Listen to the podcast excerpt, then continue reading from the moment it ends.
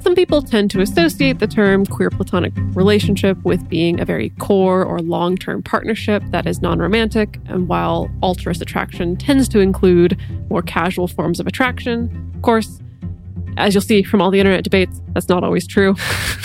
and Mm. you know, just like romantic and sexual and platonic relationships can have a wide range of enmeshment and commitment, so can queer platonic relationships and alterous ones as well. And both of these concepts are very much connected to a lot of the concepts that are attached to relationship anarchy, you know, where the terms of a relationship are decided by the people involved based on the specifics of what those people need and their connection rather than taking on a whole set of expectations and limitations by default, like we do when we fall into these default categories of like, oh, we're going to call this a romantic relationship or we're going to call this a platonic relationship. Welcome to the Multiamory Podcast. I'm Jace. I'm Emily. And I'm Dedeker. We believe in looking to the future of relationships, not maintaining the status quo of the past. So, whether you're monogamous, polyamorous, swinging, casually dating, or if you just do relationships differently, we see you and we're here for you. Forms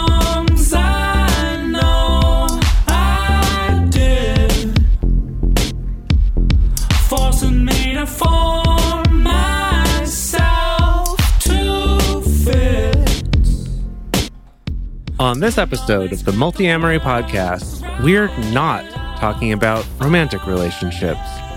And we're not talking about platonic relationships. Or or maybe we're kind of talking about both of them. Today, we're talking about alterous relationships and queer platonic relationships. Both of these terms are relatively new, showing up just within the past decade or so, but they have been spreading because they fill an important gap in our language about attraction and relationships. So, ha- have we used these terms before? Have you heard them before? What are your relationship to these relationship terms? Until this episode, I'd never heard the term alterous relationships. Me But neither. Definitely Yeah. queer platonic relationships for sure. For sure. Correct. No problem. Super comfortable. Use that word all the time. Only Yeah, semi joking. love it. Have used the word. Have uh, am familiar with the word. To answer your question, yes. hmm But alterous, yeah, I, I'd never heard before. I didn't know that that was the thing. I was like, what are we talking about here? Yeah, I had I had heard it, but I didn't really know what it was about or what it meant, and I was like, I don't know if this applies to me. I don't know. But in learning about it, I'm actually have come to realize actually this is a really cool thing and a really useful term and a useful Hmm. concept because it does Definitely. really fill a gap that's that's missing in terms of our language and how we talk about love and attraction and relationships. But if we're going to talk about some terms that are specifically not romantic or platonic, we're actually going to start by talking about what does romantic and platonic even mean? Oh, that that simple task to We're going to try our best. Yeah. create antimatter and also define romantic love. Yeah, easy. We'll do the easy one first and then the harder one second. Okay. Exactly. All right. Okay, so romantic love, the definition from Wikipedia is an emotional feeling of love for or a strong attraction towards another person, and the courtship behaviors undertaken by an individual to express those overall feelings and resultant emotions. That was convoluted. Wikipedia, All right, but nice Wikipedia. try, nice try. Okay. I like how clinical Yeah. Wikipedia is. Yeah. Yeah. Okay, so let's pull this one. This is from Collins Dictionary. An intensity and idealization of a love relationship in which the other is imbued with extraordinary virtue, beauty, etc., so that the relationship overrides all other considerations, including material ones. Wow, what an What? extreme image that What? paints. Right? Goodness. Not Right? wholly Okay. inaccurate of how we conceptualize romantic relationships in our culture, but wow. Yeah. The third definition we pulled here was from a 2021 biological look at romantic love by Bode and Kushnick.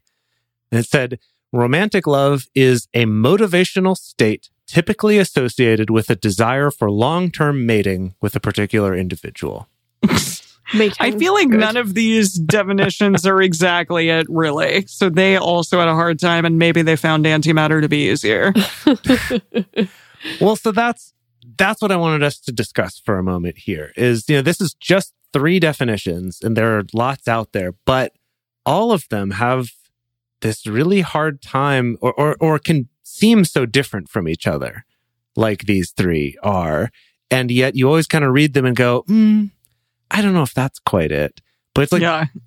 but is that the problem? Is it that the definition's wrong or is it that we maybe use romance to describe all sorts of different things at different times and it doesn't even Hmm. have a consistent definition? Yeah. So so to dive into the history of the word itself for for romance or romantic, it comes from French, which morphed its way into Old English. It, it originally referred to verse poems, which were basically adventurous stories that were told in verse. And there's the modern French word uh, roman, which means novel, also comes from the same root word. And so originally they were adventure stories told in verse, but in the 17th century, the stories started to include love stories. And so the word became associated with those emotions, qualities, Huh. and actions. Right. And specifically love stories of the like chivalric knights and that whole world that involves a lot of possessiveness or even obsessiveness with this this person that you're just so taken with that you'll sacrifice everything for them and that that type of um kind of losing oneself i guess in the romance was characteristic of that chivalric kind of love story that romance originally was describing because it was about those stories. And so while romance first was describing the stories, then it described kind of the actions, which is that the, the sort of the courtship and that possessiveness and obsessiveness. And I thought this was interesting because if we go back to that definition that we looked at before, uh, the one that Dedeker read from Collins Dictionary, that talks about the other person being imbued with extraordinary virtue or beauty so that the relationship overrides all other considerations, including material ones. It's like- so weird. yeah, I could see that fitting with this kind of original concept of where romance came from. And then, like the Wikipedia definition, talking about it describes these strong feelings of attraction to someone, but also describes the courtship behaviors undertaken to express those feelings and the emotions one has because of those feelings. It's like, yeah, that does seem connected to this idea that it's about like these stories of these adventures and these knights that have love involved and kind of what would be going on there actually kind of fits with that. I also heard once upon a time that another marker of this chivalric romance story was that, you know, the object of affection was somebody who may have already been married and someone that Whoa. you couldn't even have sex with or hope to actually be with. And that was something that made Oh. it even more chivalrous and romantic that it's like you still felt so intensely for them despite all that, despite knowing that you wouldn't be able to have sex with them or marry them or whatever, but you still went out of your way and stopped at nothing to like profess your love or sacrifice things for them.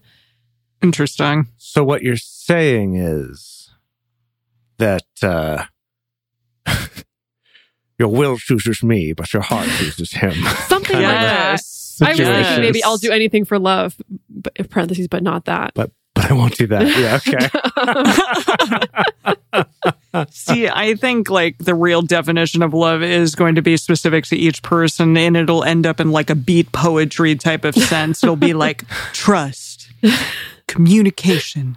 But um, but- I don't know what uh, uh, excitement, happiness, like something like that, and that's it. I do just have to give a call out to Carrie Jenkins, who we had on the show many, many years ago, and her book, What Love Is and What It Could Be. Highly recommend people go check that out because that's also Mm. looking at the history of our notions of romantic love, looking at it through a philosopher's lens.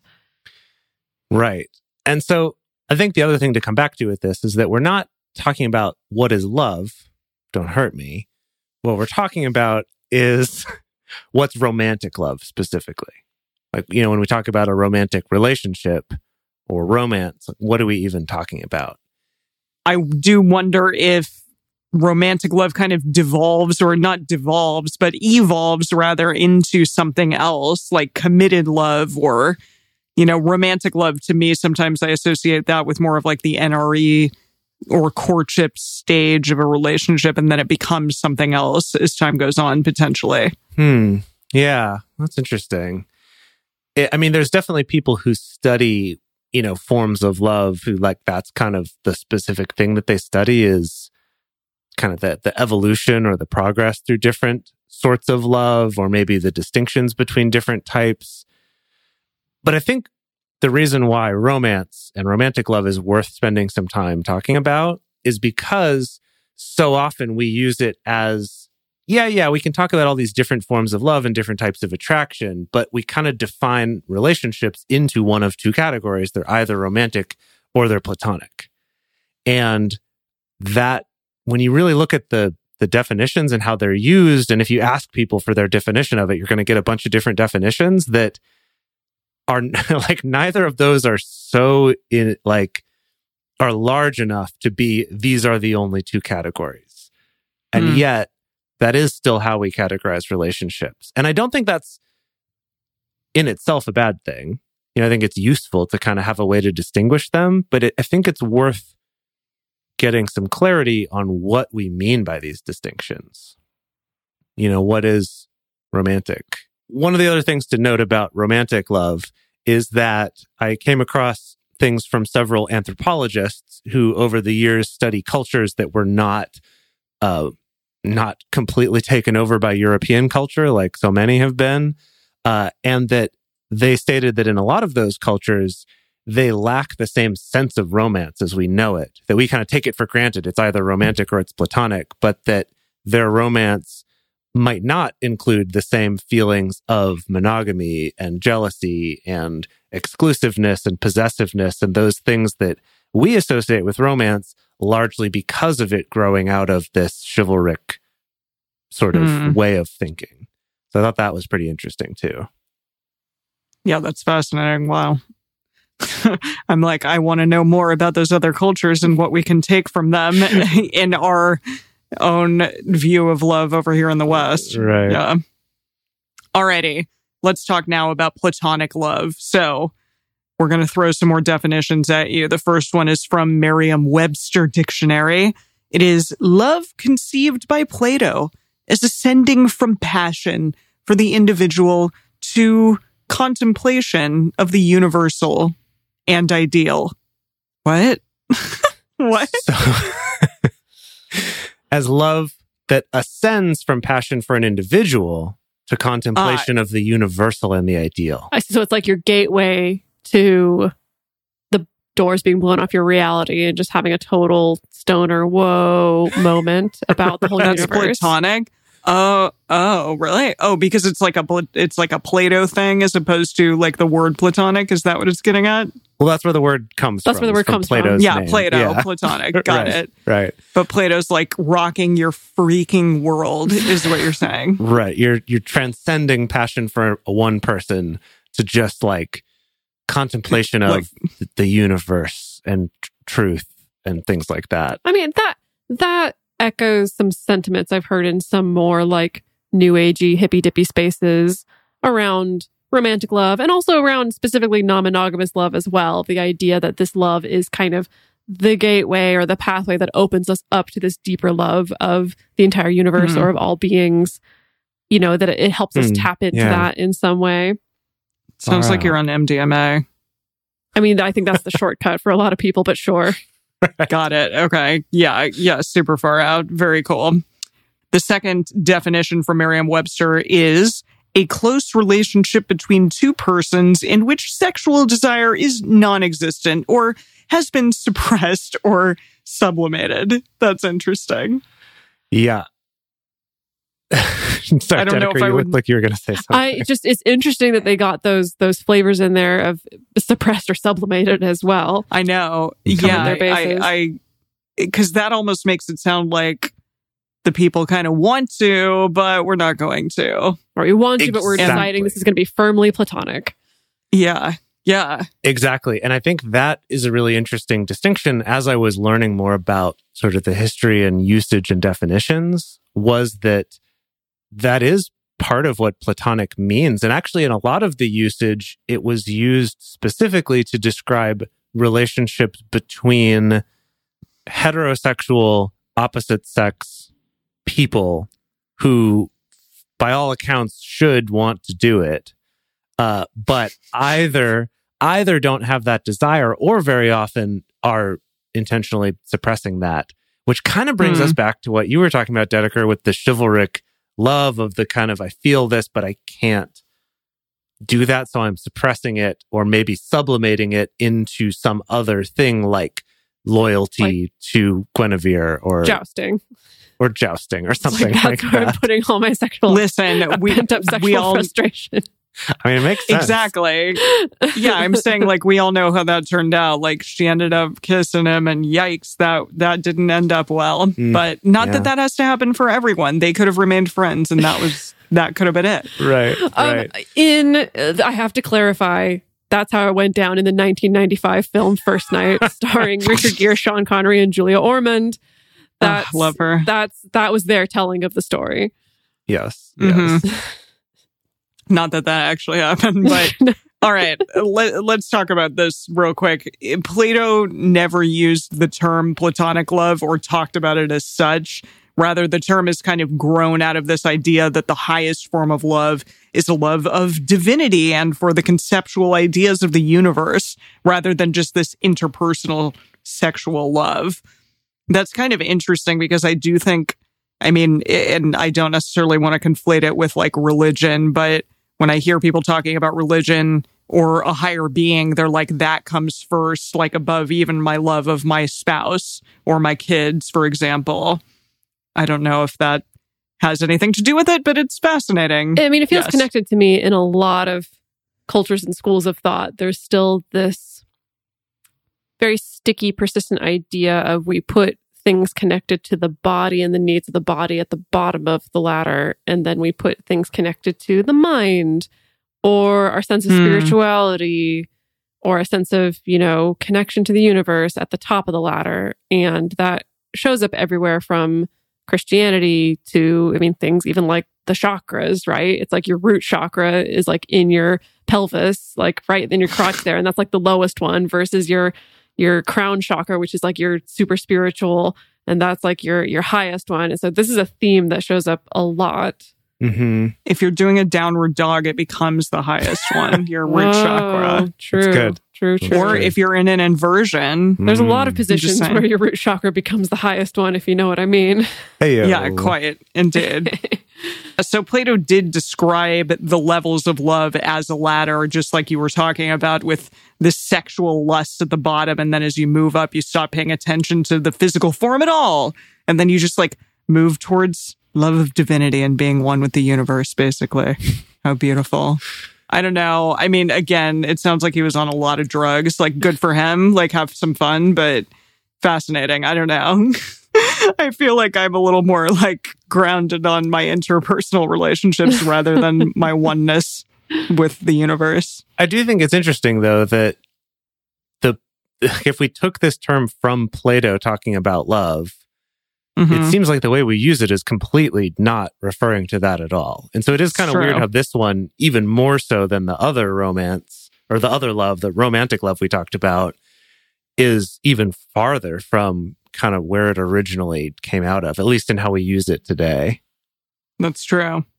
Now, here's an interesting definition of, of Platonic love from Britannica.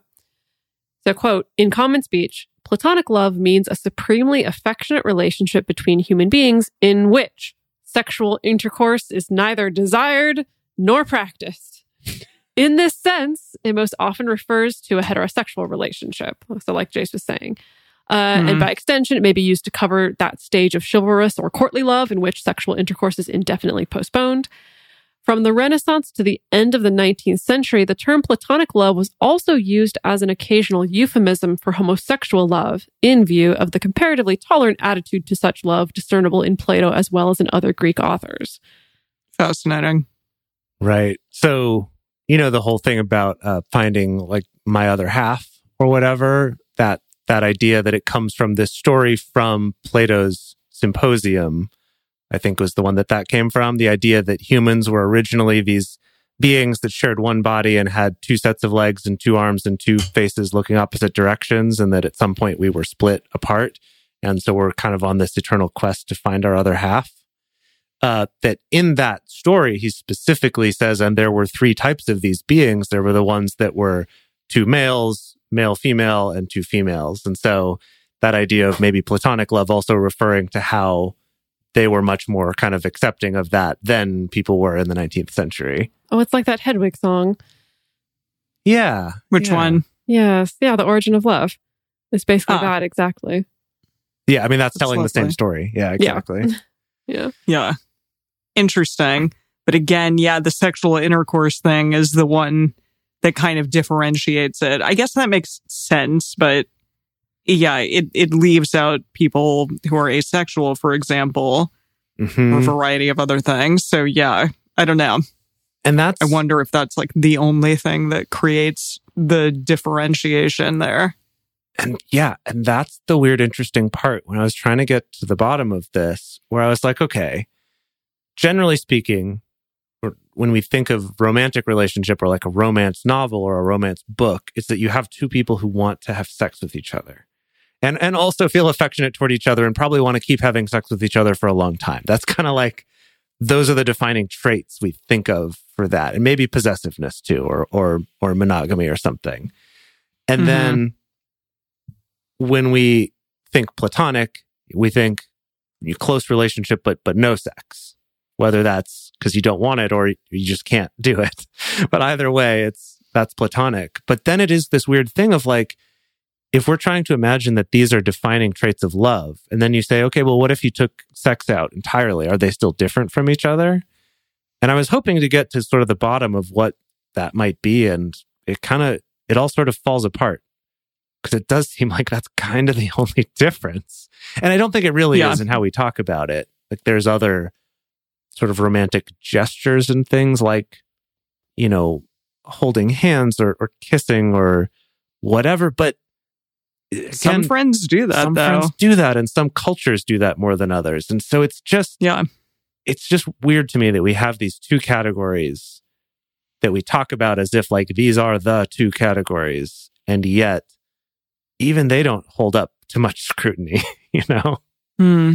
Yeah, I did an interview recently on Australian radio about it was a very like polyamory 101 style Right. interview. And yeah, you know, like all the typical stuff. It's like you get to the point of answering those same questions over and over. Like I feel like I could do it in my sleep at this point. But I mean, that same argument where you're trying to point out to people, like, hey, you know, you manage having multiple close friends, you manage having multiple close family members, you manage having multiple children. Like, it's all the same skills, really, being Mhm. pulled on. And yeah, one of the hosts was like, oh, uh, I'm not going to do a terrible Australian accent as much as I would love to I was because I can't. it. I can't. sorry.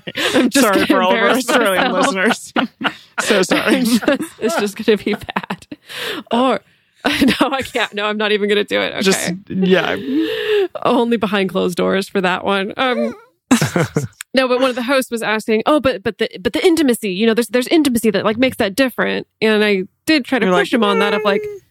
okay, by intimacy, do you just mean sex? right Like, do you exactly. just Yeah. mean that it's sex So is sex, the only yeah. thing that makes your like relationship with your wife at all any different from your relationship with your best friend? And you know, he's like, oh well, no, no, no, like not just sex, but also couldn't quite put into words what it actually was. And Yep. so it is that weird thing where on the one hand, I think again we're we're trained to think in this binary of sexual relationship, non-sexual relationship. And yeah, Yeah. we also know that just because sex is happening does not mean that there's romance happening or love happening or actual partnership happening. And it's like it's like a very incomplete discussion on these things. Yeah, and I think it's again in our society and Western culture and society here in America, especially, we place so much, I guess, on the sexual romantic relationship and the possibility of marriage and all of that because they're the people that get all the tax breaks and you know mm-hmm. it's seen as the the highest form of what human beings can accomplish in a unit i guess to a lot of people like this is the pinnacle this is the thing that we're all striving for um and it's yeah that's challenging i think at times because it it discounts the other types of relationships that we can have in our lives. Yeah. And something we'll get into more in the second half of this episode, too, is how it also kind of, the way we talk about them sets up this kind of hierarchy where it's like, yeah, platonic relationships are cool and all, but like the ultimate one's romance, which is why we say things like, oh, well, it's, this is less than romance, but more than platonic or, or something like that. Of we're Hmm. kind of unconsciously setting up this hierarchy of romantic ones. Basically, the relationships where you fuck each other are somehow more important or they're higher Yeah. or better or more desirable or something like that. So it's it's just interesting how baked into all of our language and all of our culture that is. And Yeah. so Yeah. We're going to talk about some terms that are challenging that right after we take a quick break to talk about some of our sponsors for this show. If you could take a moment to check them out, it helps us to keep this show going and keep it coming to all of y'all out there for free. Okay, round two. Name something that's not boring. A laundry? Ooh, a book club. Computer solitaire, huh? Ah, sorry, we were looking for Chumba Casino. That's right. ChumbaCasino.com has over 100 casino style games. Join today and play for free for your chance to redeem some serious prizes. ChumbaCasino.com. No purchase necessary. Void where prohibited by law. 18 plus terms and conditions apply. See website for details. For a long time now, we've been fans of adamandeve.com for getting sex toys or lingerie or accessories, things like that. It's uh, just a fantastic resource with a huge selection. And now, not only do we have a fantastic offer, but we also have a promo code that will work on adammale.com and evestoys.com, which are their sites specifically for LGBTQ audiences. And our code is fantastic. It's 50% off of almost any item in the store and free discreet shipping when you use our code MULTI. Yes, we love adamandeve.com and have for years. They are our oldest and longest sponsor, and they just keep on giving great gifts to us and to our listeners. You can bring more pleasure and satisfaction into your bedroom by going to adamandeve.com, adammale.com, or evestoys.com and select any one item. It can be, you know, an adventurous new toy or anything you desire, something fun, something sexy, whatever sounds good. So just enter offer code MULTI at checkout and you'll get 50% off almost any item plus free shipping. That's multi, M U L T I, at adamandeve.com, adammale.com, or evestoys.com.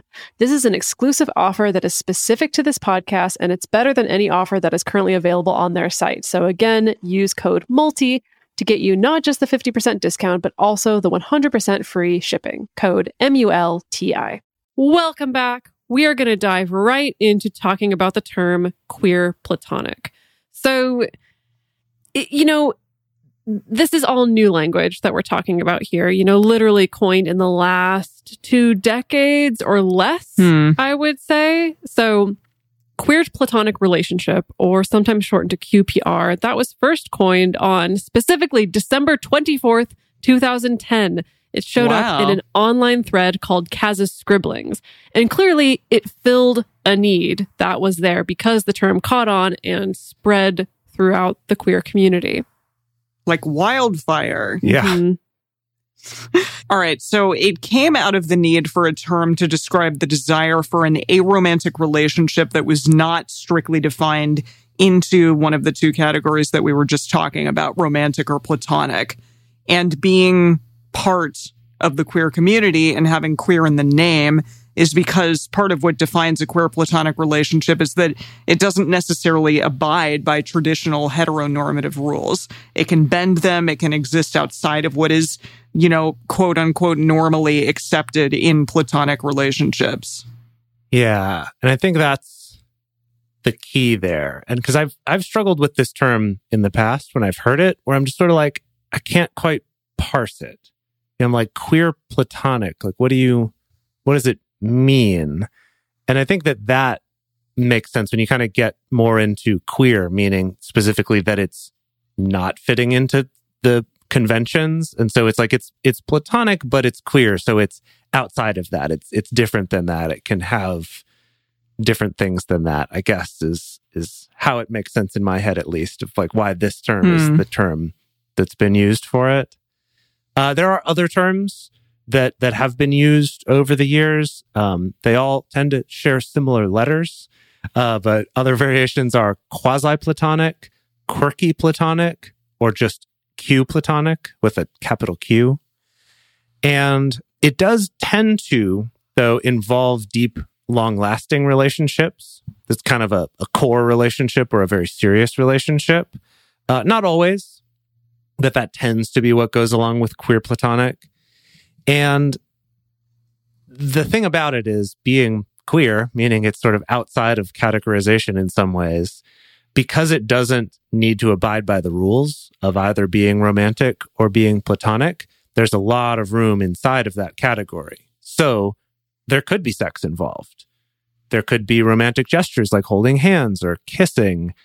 But generally speaking, those are not as much like defining parts of the relationship as they would be in, say, a romantic relationship or one that people would define as romantic. And I thought that was interesting because that ties in with this relationship anarchy idea that we've talked about before on the show. It's been a little while since we've talked about relationship anarchy too much. But basically, this idea that in society, it tends to be okay, we're dating, like we're in a romantic relationship. And so, therefore, we've adopted this whole set of expectations of here's the Hmm. things that I expect that we will do and that everyone else will expect that we do because we're in a relationship we call a romantic one. Like have sex, kiss each other, um, potentially want to live together, you know, lots of things like that, right? That just kind of come pre-packaged. It's like a prix fixe menu at the restaurant, right? You kind of you can maybe customize it a little bit, like which entree do you want or which dessert, but it's still going to follow pretty much the same shape, right? And then on the other hand, if you're platonic and you say, we have a platonic relationship, there's similarly a list of kind of unspoken expectations of this is what will be in that. And then also, this is what will not be in it, mostly sex, right? That will not be in it. And so, this idea I'll of do anything platonic, for platonic friendship, yeah, but not that. but not but I won't do that because it's out of bounds. You know, that's Yeah. that's not in the contract. And so yeah, so in a queer platonic relationship, you might decide to raise kids together or buy a house together or plan your lives together. Things that normally we think of only happening in a romantic relationship, those could still happen in a queer platonic relationship. Yeah, essentially, this term is kind of outside of the boxes that platonic and romantic relationships sort of are set in what we would describe them as being. And, you know, maybe just off the top of our head, when we think of platonic versus romantic, those boxes are kind of set up. They're they're prepackaged, like Jace was saying. But yeah, this queer platonic identity or or what this kind of relationship is, it's ultimately for the people involved to kind of decide, like, hey, we're going to be the ones setting the terms and deciding what's right for us in terms of what this relationship is going to look like. It does again remind me of uh, Carrie Jenkins' book and yeah, just that decision making about like what love is and what it can be, like what this type of relationship is and what it can be. So it doesn't necessarily need to adhere to a particular model of how the relationship should look, which is pretty cool. And just a side note, it's important to understand that this term was created by and for the queer community. So it can feel appropriative or inappropriate for straight cis people to use it to describe their relationships. However, we're about to talk about another term. Our next term is going to maybe be for you if this feels similar to how you would describe a relationship in your life, but you do happen to be cis or straight and or straight. And that leads us to our next term, which is alterous attraction. So this is the definition pulled straight from the LGBTA wiki.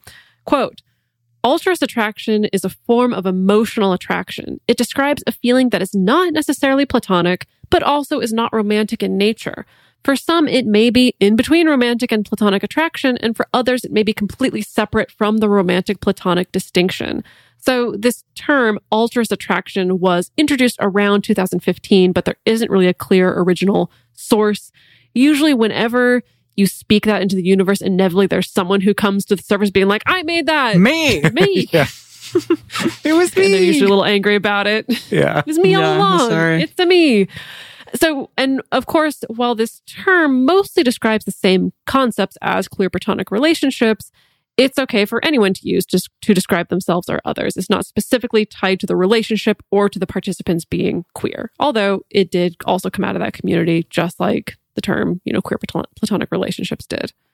Yeah. It describes that same thing, right? Of that pull toward emotional closeness or intense feelings for another person that don't feel strictly platonic, but they're also not romantic, which generally this, this tends to go along with the asexual, aromantic, ace, uh, spectrum of things where it's kind of like, well, usually it's because, well, I don't want to have sex with this person. Or maybe that's just not a significant part. It doesn't have to just be that, but that tends to be where both of these terms come in is relationships where sex is not kind of the driving factor in that relationship as it as it often is with something we would think of as just a normal romantic relationship. Now, even in trying to describe it, it's kind of hard to avoid saying things like, well, it's like a relationship that's more than platonic, but not quite romantic. Almost setting it up as if it's between and that platonic is less than, right? And romantic Hmm. is more than. And it's hard to avoid that temptation, but there has been a push to really intentionally move away from descriptions like that because that implies this hierarchy where romance is still somehow the best or the most, and that platonic is somehow weaker than that, and that this is sort of medium strength. I appreciate that it's a different word entirely from romantic or platonic. Yeah. Yes. Yeah. it That helps. is, yeah, it takes those, the ideas of what those two relationships are kind of out of the picture, which is cool. Yeah. Now, something I will caution is that your autocorrect may try to change it into adulterous relationship no, instead no, of no, no, no, no. Just be no, aware. No, no. Be aware your autocorrect may have a hard time with it. That's funny. Amazing. Yeah. I looked and looked and looked, and I could not find an origin of the word alterous. I think that it is entirely 100% this is the meaning. This is where it came from. Hmm. I don't know if it comes from alt, Hmm. as in like alternative, perhaps. Hmm. Uh, I'm I'm not sure, but but when you try to look up like definition or origin, all of it's just queer blogs and sites talking about alterous attraction and alterous relationships. So I thought that was Interesting. If anyone out there is a linguist and you actually do know something more about the roots of this, uh, hit me up. Let me know because I've been really curious about this while I was researching this episode.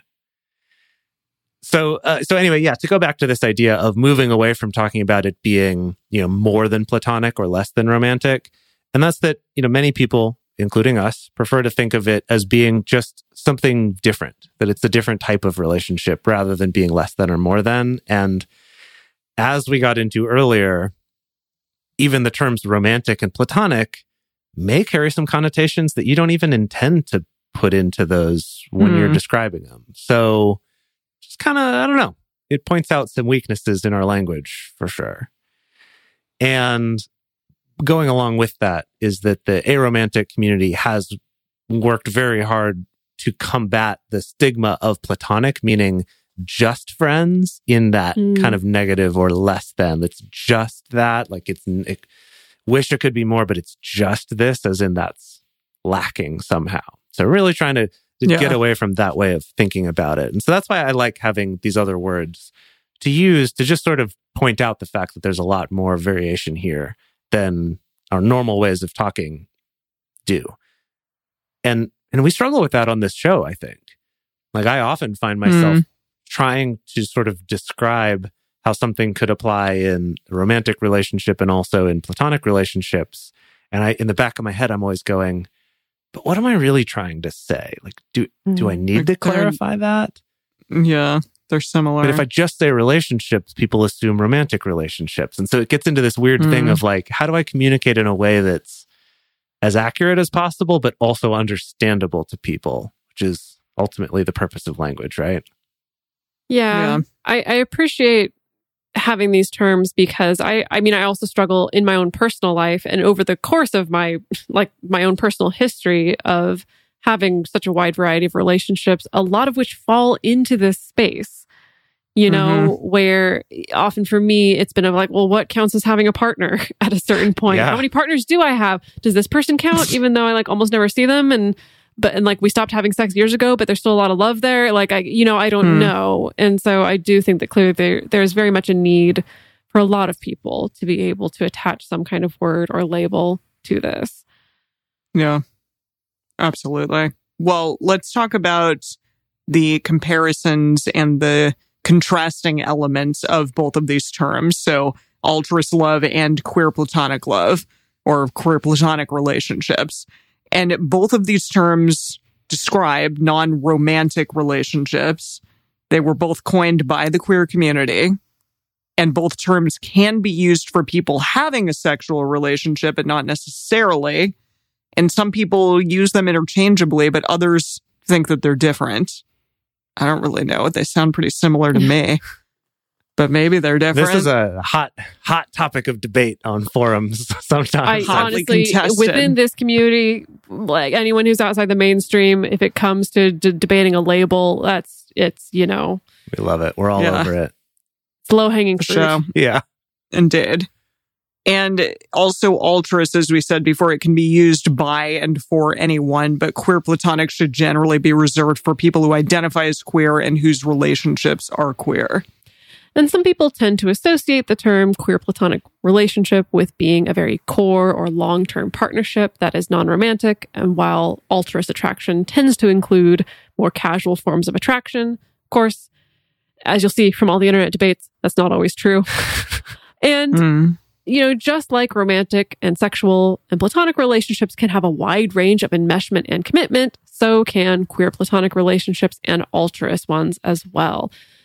And both of these concepts are very much connected to a lot of the concepts that are attached to relationship anarchy, you know, where the terms of a relationship are decided by the people involved based on the specifics of what those people need and their connection rather than taking on a whole set of expectations and limitations by default, like we do when we fall into these default categories of like, oh, we're going to call this a romantic relationship or we're going to call this a platonic relationship. Mm-hmm. Yeah. So I- I really enjoyed both exploring queer platonic relationship and alterous relationships as terms, but also just getting a little deeper into romantic and platonic as their own labels with their own histories and baggage and all that stuff. They're just like us. They have histories and baggage. Indeed. Uh, Most things do. yeah. But I think I think both these terms are really important to know because at the very least they help illustrate the range of important relationships that we can have with people and how different these can be. And I really like that they go against this stigma and stereotype that we're somehow less valuable or less deserving of love or less mature if we don't have a romantic relationship. And I really like that this is kind of just saying like, hey, what if we stopped even thinking about it in that kind of a a binary way, right? And and tried as a step toward moving away from that, which we've talked about many times on this show, this whole Mhm. these these incorrect assumptions about how people who are not in a romantic or sexual relationship actually feel or actually identify or their success or their responsibility or all those things that we've just got so much baggage that we put on that that's not based in anything true and it's really sad and unfortunate so i like that this is at least a step outside of that Absolutely.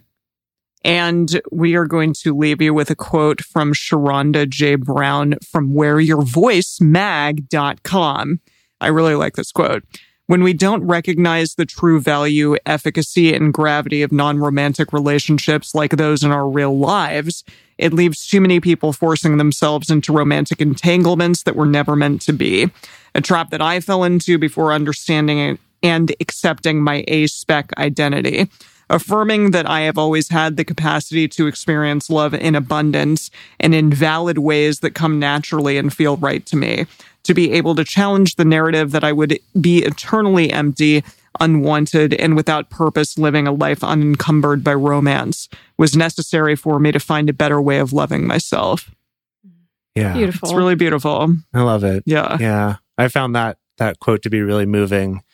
Because even though Mhm. I don't identify as being aromantic or asexual, that concept of how often I've felt strongly about a person and either tried to make that into a romantic relationship when really that wasn't the right fit for us, or limited or restricted myself from something because it's like, oh, it's platonic, so it can't be that serious. And just Hmm. to be free from that, boy, if I could go back in time, be a nice thing. Hmm. If I could turn. That's what I was gonna say. if Love you could it. find I mean, a way, Cher. Jace. Yeah. If it's Cher, Yeah. so yeah. There's been a lot You of, gotta go to karaoke now. musical references in this episode. I'm into that. Anything like love related, that makes a lot of That's sense. That's what all love, that's what most songs are about. yeah. All right. So, for our bonus for this episode, we're going to be talking a little bit about platonic marriages, uh, a trend that perhaps is growing or perhaps has always been here and we're just now discovering it. Hmm. And for our weekly question this week, we want to know have you ever held yourself back from a relationship just because it was platonic or invested yourself less in a relationship simply because it was platonic? We would love to hear from you. Also, if you want to talk about this episode, the best place to share your thoughts with other listeners is on this episode's discussion thread in our private Facebook group or Discord chat. You can get access to these groups and join our exclusive community by going to patreon.com slash multiamory. In addition, you can share with us publicly on Twitter, Facebook, or Instagram. Multiamory is created and produced by Emily Matlack, Dedeker Winston, and me, Jace Lindgren. Our episodes are edited by Mauricio Balvanera. Our social media wizard is Will McMillan. Our production assistants are Rachel Shennework and Carson Collins. The researcher for this episode is M. Mays. Our theme song is Forms I Know I Did by Josh and Anand from the Fractal Cave EP. The full transcript is available on this episode's page on multiamory.com. Step into the world of power, loyalty, and luck. I'm gonna make him an offer he can't refuse. With family, cannolis, and spins mean everything. now, you wanna get mixed up in the family business. Introducing The Godfather at ChumbaCasino.com.